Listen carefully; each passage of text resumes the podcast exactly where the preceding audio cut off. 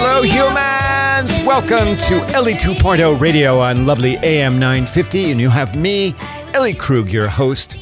Hello, happy Sun, happy Saturday again. Uh, last Saturday in February. Next month is March. Well, actually, two days from now is March. Oh my goodness, cannot wait. Okay, on this show, you know, we talk about idealists, about people who, um, in the past, who are idealists, or better yet, people today who are seeking to change the world for the better. And my friends, uh, in this world of ours, we desperately need positive change.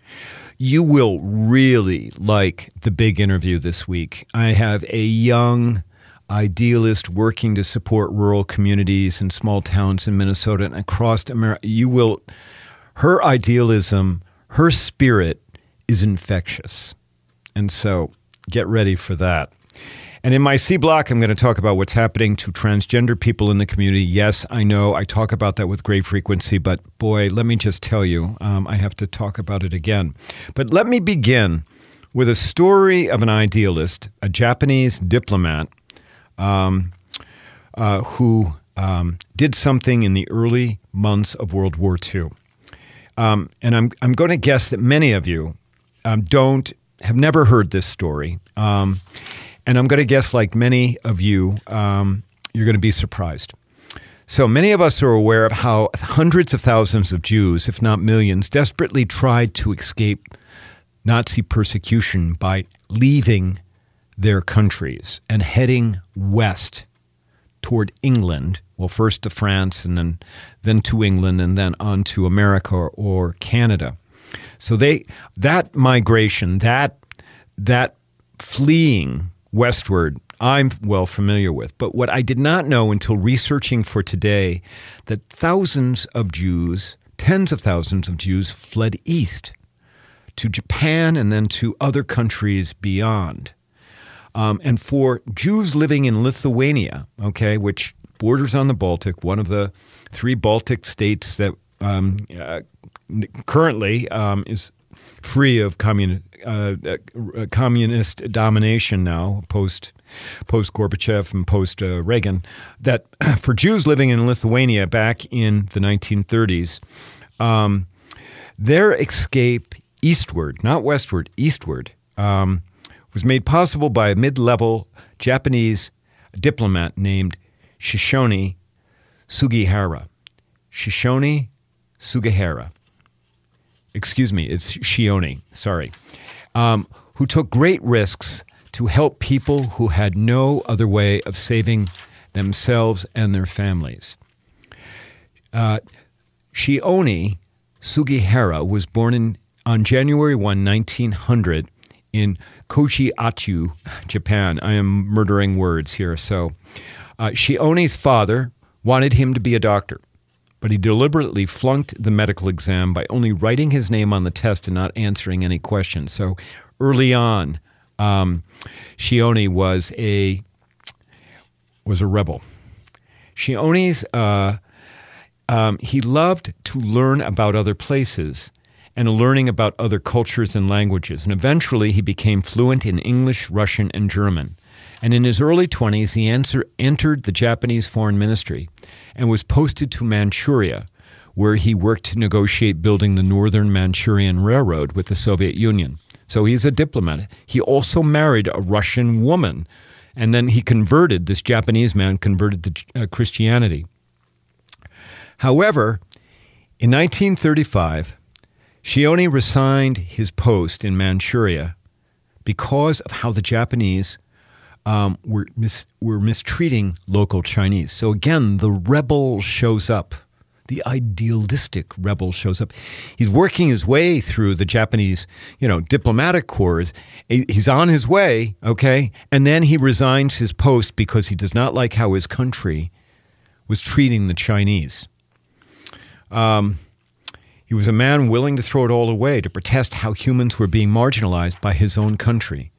Um, the resignation did not um, sink him, though, um, because Shioni um, ultimately became the vice consul of the Japanese consul, consulate in uh, uh, Kanzu, Kan, Kanuz, excuse me, Kanuz, Lithuania. So he's posted in a large city in Lithuania, Kaunas. At the time in Lithuania, Jews made up a third of the country's urban population and half of the residents of every town. So there were a lot of Jews in Lithuania. In September 1939, Germany invades Poland and World War II begins in Europe. In June of 1940, the Soviet Union occupied Lithuania. And Jews in the country knew that it had come time for them to leave. Okay? They could see the clock was ticking. And of course, to leave any country and to travel to another, you usually need visas. And the question was okay, which countries would issue visas to um, to Jews who most certainly would become refugees. Okay, it's not like they'd get a visa and be able to go back to Lithuania. So, who would ever issue them a visa because ultimately they might end up being having being forced to stay in the country that issued the, the, the visa. In Lithuania, the Dutch were willing to do that with documents to uh, uh, Curacao, a, a Caribbean island and Dutch colony and so a, a, couple thousand Jews went there, courtesy of the Dutch government trying to help them get out of Lithuania. Soon, our idealist, Shioni, began getting uh, requests from Jewish families to travel to Japan. Um, and then once in Japan, uh, hopefully they'd be able to go on to other countries like China or other Pacific Rim countries, or maybe even to the U.S. In, in, essence, again, this was an eastern escape route, not to the west, to the east. But many Jewish immigrants didn't have visas beyond Japan. They would be refugees in Japan, but at least they would be safe. Japan did not participate in the final solution, Holocaust activities against Jews, although um, the Japanese of that era were not kind at all to Koreans and the Chinese. Shioni um, contacted the Japanese Foreign Ministry about what to do because he was getting all these requests for visas from Lithuanian Jews. He went to the Foreign Ministry three times, and three times the Foreign Ministry said, Do not grant visas to anybody who doesn't have a visa to go beyond Japan. Our hero, Shioni, our rebel, ignored those instructions, and for a period of five weeks, from July 18 to August 28, 1940, Shioni wrote thousands of handwritten visas with the consular stamp, the Japanese consular stamp. Um, and by some accounts, he did that writing 18 to 20 hours a day for those five weeks, producing a normal month's number of visas in every day. Um, as he was even being evacuated because the Japanese embassy needed to be evacuated towards the end of August of 1940. As he was being evacuated, she, Shioni was writing the visas and throwing them out the window of the train as it was heading out of the station because Jews had come to the station begging him for visas. Um, uh, uh, and and so uh, Shioni's, uh, it's estimated that through Shioni's actions, somewhere between 4,500 and 6,000 Jews were saved by Shioni's visas. With descendants from those families, that translates out to maybe 100,000 people who can account for being alive because of Shioni's bravery. If you go to Wikipedia and you, and you Google um, you're going to see a list of prominent Jews, like living now, okay? Well, post 1945, we order the fact to uh, being alive because of Shioni's visas. Uh, the Japanese ministry never caught on. Eventually, Shioni was assigned to Romania. Eventually, the, the Russians, the Soviets came in, occupied Romania. Shioni became a POW. After the war, he was no longer with the Japanese foreign ministry. And after the war, he went lived in obscurity at one point selling light bulbs to support his family. But in 1968, an Israeli diplomat um, posted to Japan, who was a teenager back in Lithuania, who was a beneficiary of one of Shioni's visas, found Shioni. And from there, the story got to Israel and then to Lithuania, where Shioni was ultimately honored. Let me close this out with a quote from Shioni explaining why he wrote those thousands of visas, saving so many people. And you're going to hear the emotion in my voice because the, the quote is so eloquent. Quote, You want to know about my motivation, don't you? Well, It is the kind of sentiments anyone would have when he actually sees refugees face to face, begging with tears in their eyes. He just cannot help but sympathize with them. Among the refugees were the elderly and women. They were so desperate that they went so far as to kiss my shoes. Yes, I actually witnessed such scenes with my eyes. And I felt at that time that the Japanese government did not have any uniform opinion in Tokyo. Some Japanese military leaders were just scared because of the pressure from the Nazis, while other officials in the Home Ministry were simply ambivalent. People in Tokyo were not united. I felt it silly to deal with them. So I made up my mind not to wait for their reply. I knew that somebody would surely complain about me in the future. But I, myself, thought this would be the right thing to do. There is nothing wrong in saving many people's lives. The spirit of humanity, philanthropy, neighborly friendship. With this spirit, I ventured to do what I did, confronting this most difficult situation. And because of this reason, I went ahead with redoubled courage. Unquote.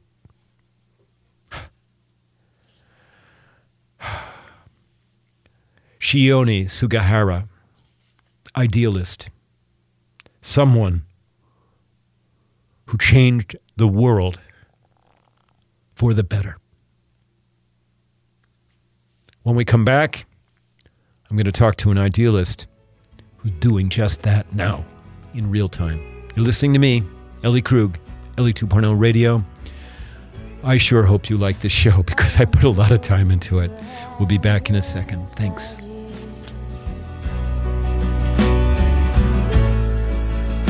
I wanna the breath that's true.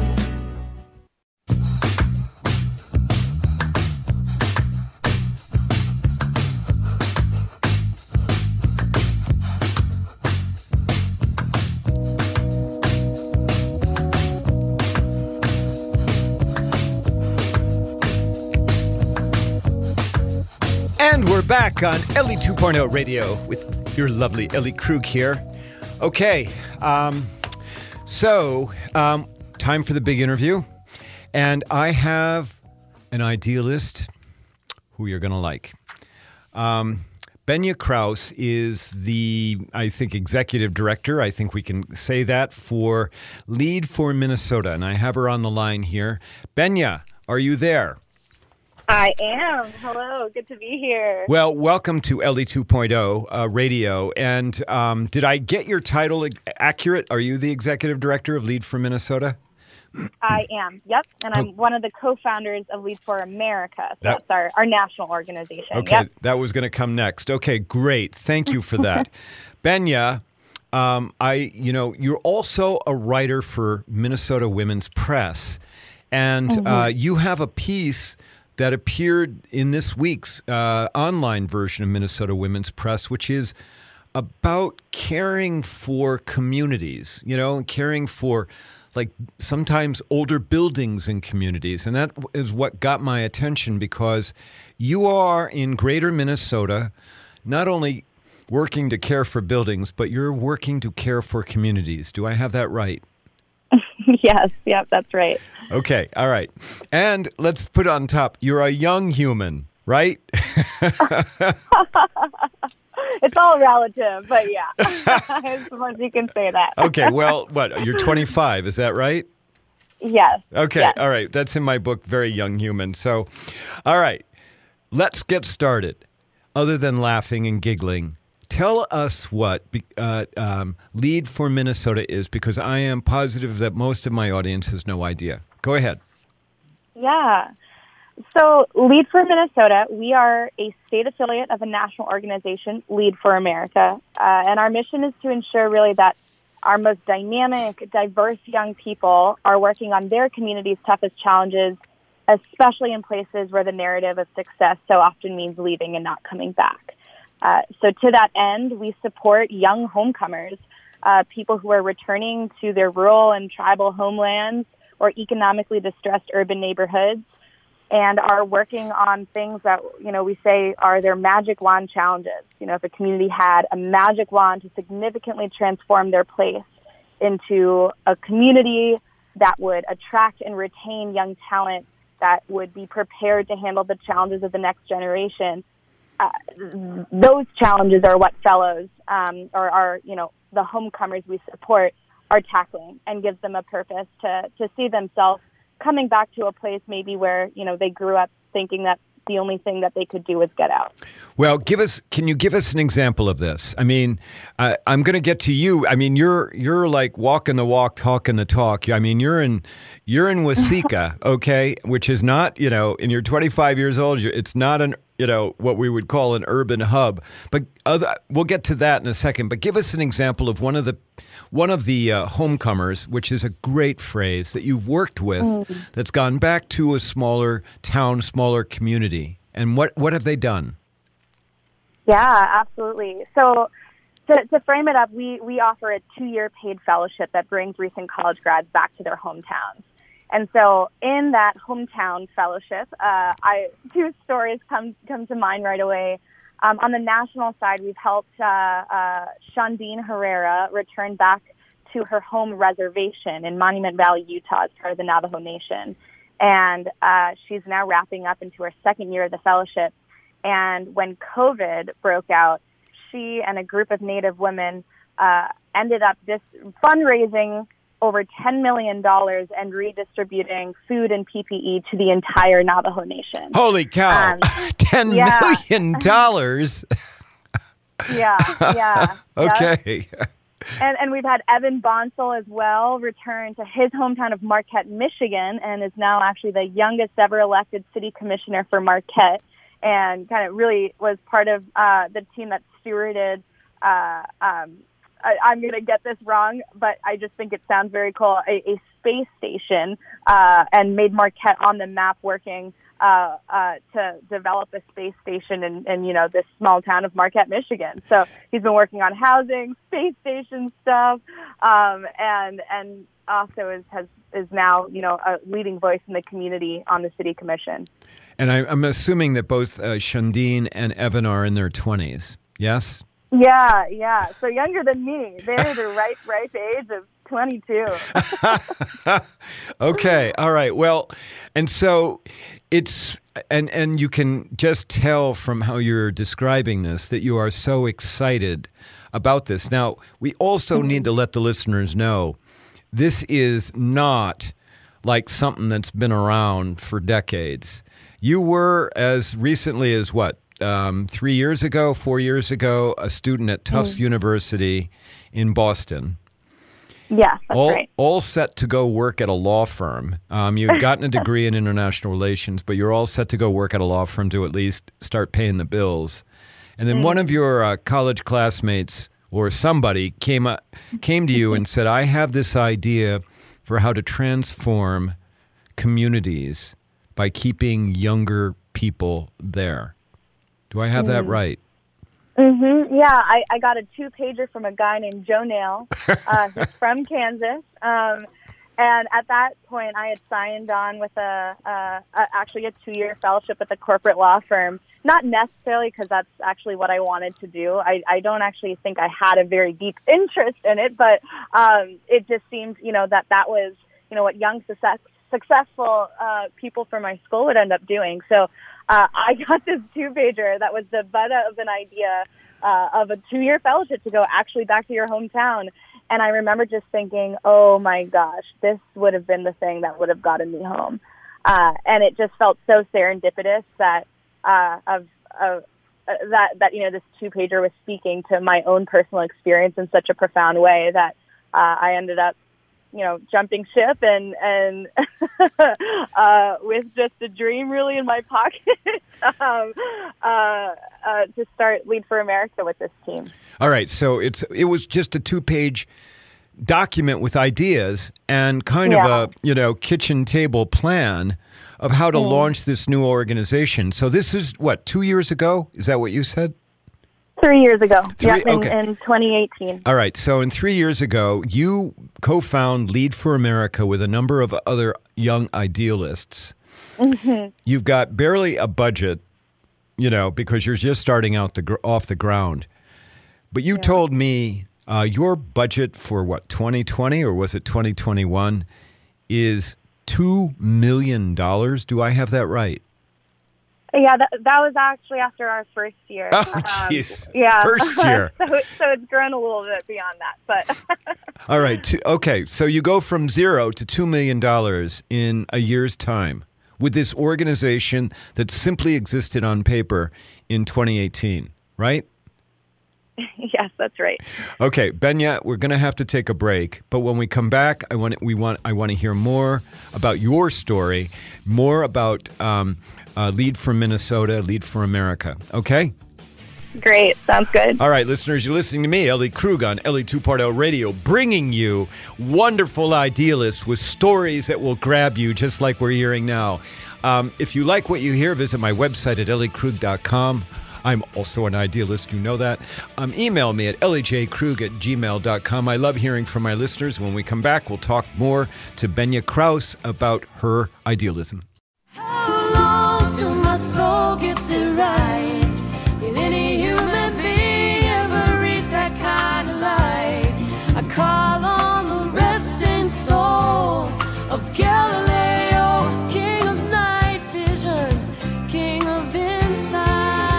We're back. Ellie 2.0 Radio. You've got me, Ellie Krug, on AM 950. All right, before we took our break, we were t- speaking with Benya Kraus, who is the co founder of uh, Lead for America and the executive director of Lead for Minnesota.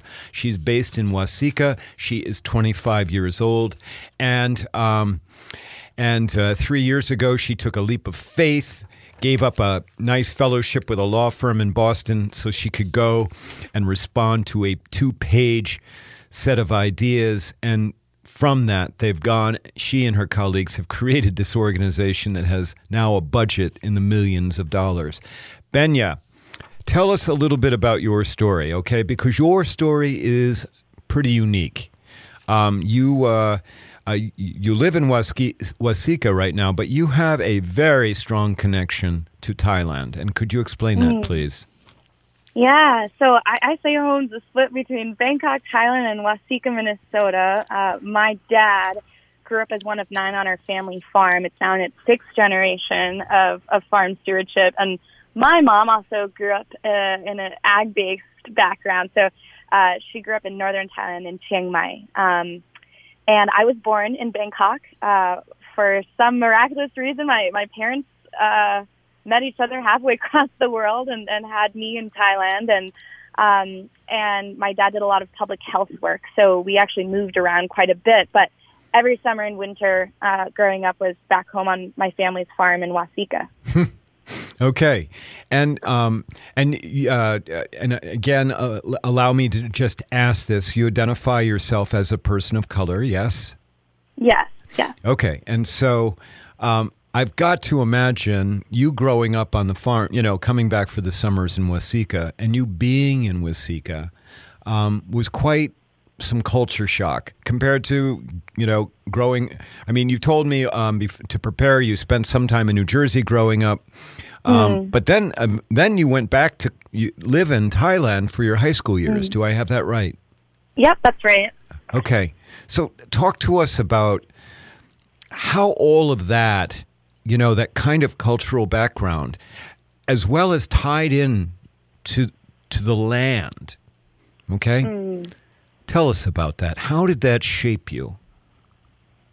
Yeah, well, you know, I, I I think I grew up very attached to transience. You know, I went to school out in Boston to study international relations, and I thought I was going to be moving every two to three years. Um, being mixed race, I often say that there's a lot of cross cultural translation that happens at every dinner, uh, and and I I think I was very fixated at growing up and, and continuing now of, of this question of just like who am I, um, and and what are places or people where I can be the fullness of, of myself, and and so coming back, you know, on, on summers on the farm, um, th- there were parts where you know I, I, I was the only person of color, um, you know, in my extended family, uh, and and you know now uh, one of the you know it, it's a, it's a still a small demographic in Waseca. It's growing, and and and I really want people to know that there are indeed people of color in Greater Minnesota. Um, Yep, But yep. yeah, but I, I think I, I had a lot of that piece of like, who am I?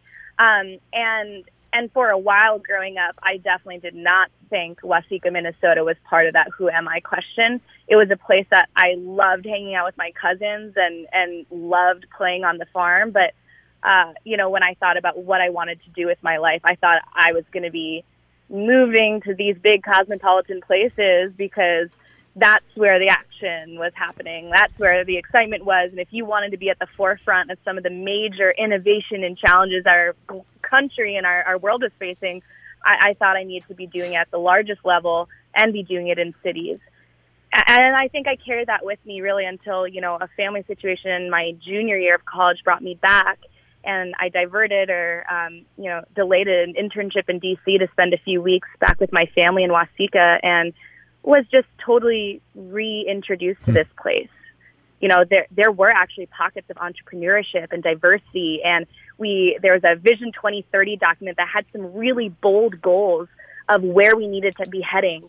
Um, but at the crux of that document was saying we cannot achieve any of these goals unless we find a way to attract and retain our young people and make sure that they are seeing purpose and possibility in how they can be part of crafting 2030. So let me let me. I just love listening to you. I'm sorry, Benya. I do. I just, I just, you are. There's something in your voice that translates to hope. Okay, so hold on, hold on. Although um, I, I start saying those words and I start getting emotional. Now, here's. Let me throw this at you. Okay, we what what did we hear in the 2016 election and then the 2020 elections? But what did we hear about people in flyover America feeling as if they do not matter, right?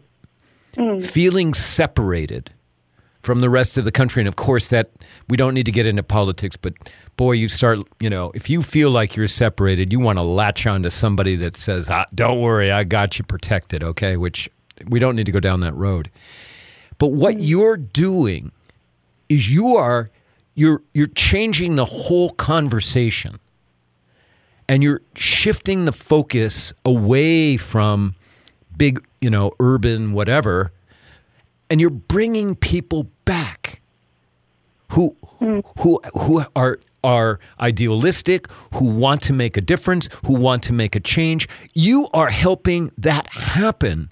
And in the process, I've got to think, Benya, you're going to give people a, v- you know, you're going to make them feel that they do matter now. I mean, hmm. this is a huge idea that you guys are are putting forward. You young humans are putting forward.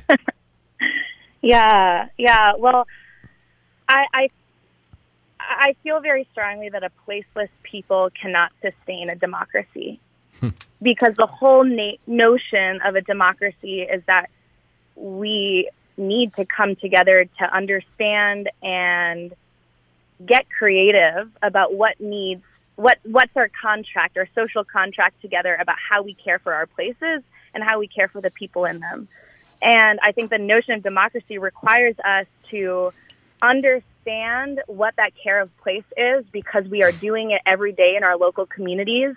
And through understanding your your love for your own place i think it gives us tools to then understand how we might love other places uh, as if they were our own because that's what we hope that others would would feel about hmm. ours. So i think you know our country right now is is i think there's pockets of a lot of placeless people and that is both in urban places and rural places. But i i feel like i can be a better person and do exciting entrepreneurial things and create and be imaginative because every day i get to wake up in a small town where i know my neighbors we are on committees together. I run into, you know, I can't upset one person in one committee meeting in, in a way that disrespects the, the dignity of who they are because I know I'm going to see them at the grocery store. And I know that they probably, you know, part of their lineage probably knows my grandparents, you know, and, and so I think that proximity and accountability to one another is so important in helping us think about how how do we learn to live together? And, and you know this notion of hope um, yeah i we i have just the blessing of getting to work with young people who see the possibility in places where mainstream media and greater society would tell them that that this place is hopeless that that the only thing you can do is get out and i think if we keep sharing that, or if we keep pushing that narrative, we won't nationally be able to sustain a democracy. Because the thing is, there are people in these places, and there is inherent worth in them because there's also inherent worth in people. And I, I, I think the only way we can learn to care for each other collectively as a country is if we first look to, you know, we say in Lead for America, let's start where we live. Um, and and, and that's what I hope our organization and, and what I try to do as well of, of why I care about my place. Um, and, and why I see possibility in these places. Because if it's not us, then, then who, who will it be? Benya, oh, you are making my heart burst. Okay. And I'm going to quote you, by the way a, a placeless people cannot sustain a democracy. That you said that it is a wonderful quote. It really is. And you are so right. We have lost our connection to things. We have lost our connection to each other. We have. I mean, your story about the grocery store and and, and knowing that you gotta you've got to be respectful. It, maybe you'll disagree, but you'll have to be dis, you, be, you have to be respectful because you're going to run into your neighbor in the grocery store. but we so we have to be connected to each other, and then we do have to be connected to the land because when we're connected to the land, we will care for it. It will mm. nurture us. If we trash the land it will not. So we have two minutes left.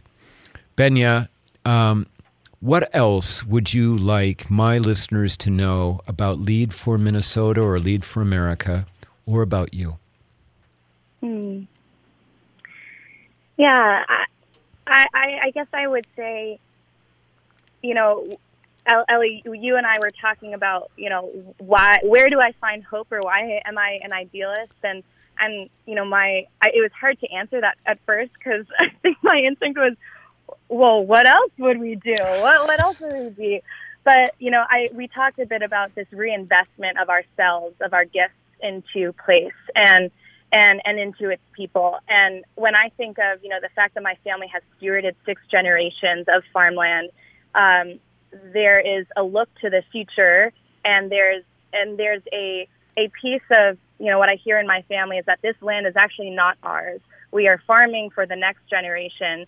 And we also have to wrestle with the complicated histories of being also, you know, knowing that our land uh, also is Dakota land as well, um, and, and the history of, of stewardship that has been here before us. But I think this notion of thinking both generations behind us and forward uh, makes this idea of, of course, we need to reinvest into our places.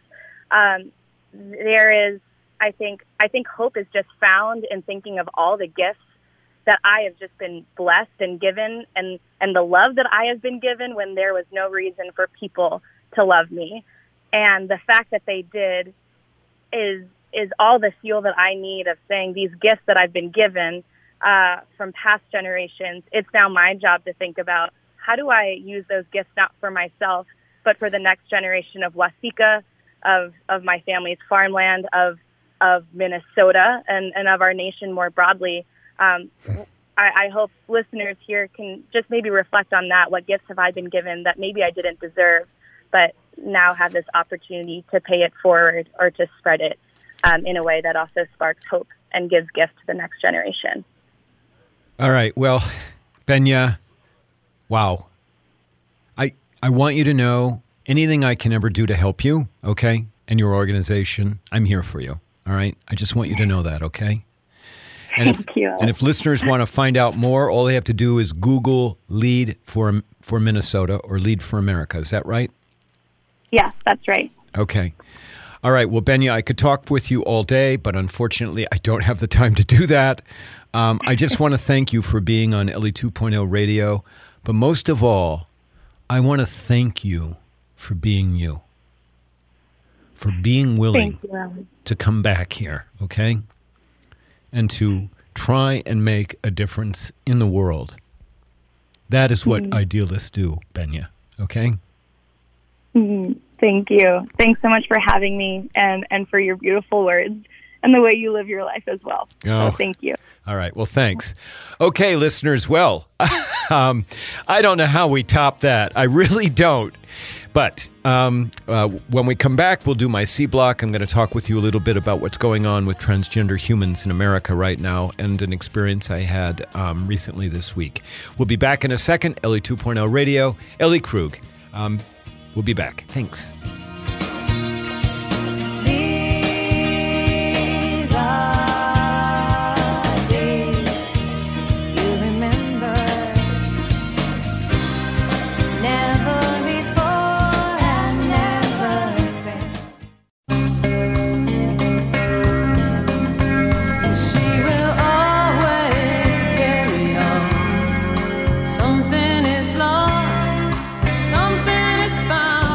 We're back, Ellie 2.0 Radio on AM 950. Okay, Benya Kraus, please go and check out Lead for Minnesota, Lead for America. Please do that, okay? And tell others about it. We need. I, I, I, I don't even get me started on how inspired I am right at this moment because of listening to Benya. Okay? All right, we're in my C block here uh, where I talk about uh, my work as an idealist or stuff that's important to me. I need to again focus on what's happening to transgender people in America. I am so sorry. No, I'm not sorry. I'm not at all. Somebody needs to be talking about this regularly, and it should be a transgender person like me who has this huge platform that I do. Yesterday, uh, excuse me, on Thursday, the U.S. House of Representatives passed the Equality Act. It, um, not by a large margin, uh, 224 to 206. Um, only three Republicans crossed uh, party lines. Horrible. I mean, we're talking the Equality Act about making it equal for LGBTQ people in America so they don't get kicked out of their apartments, so they don't, you know, so they don't get kicked out of their health care, they don't kicked off, get kicked off car insurance, okay? This was great news, the Equality Act passed. But before the vote, Marjorie Taylor Greene, uh, name I know most of my listeners know, spoke out in opposition to the Equality Act, making baseless statements that totally marginalized transgender humans. And that came on the heels of Taylor Greene posting a sign outside her office that said, quote, there are two genders, male and female, trust the science, unquote.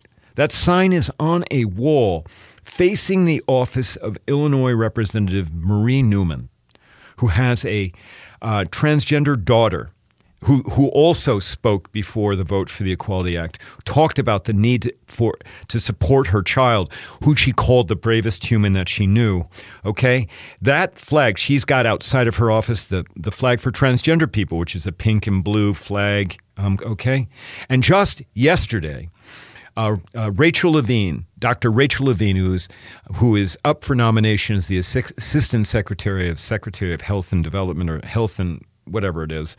Um, just yesterday, Rand Paul started attacking Rachel Levine about being transgender and making baseless claims about transgender people. All of this marginalization takes its toll on transgender humans. This is our government, after all. And you're hearing people, elected people, if you are transgender, you are hearing them say things about you that are total lies, okay? That feed in to ignorance of other people and feed into the risk of transgender people being murdered. There, are already, I believe, eight or nine transgender people who have been murdered this year because they're transgender. I now need to pivot, though, more recently to speaking with a teenage transgender girl. Um, she's uh, in a shelter. Um, the shelter contacted me and said, "Ellie, will you will you talk to this girl because she needs someone, and she's never really spoken to a transgender person before." And she is in the shelter because her parents refuse to accept who she truly is. Their words and actions, which included spitting on this transgender girl and hitting her, have caused this wonderful young human to be depressed and to hate herself.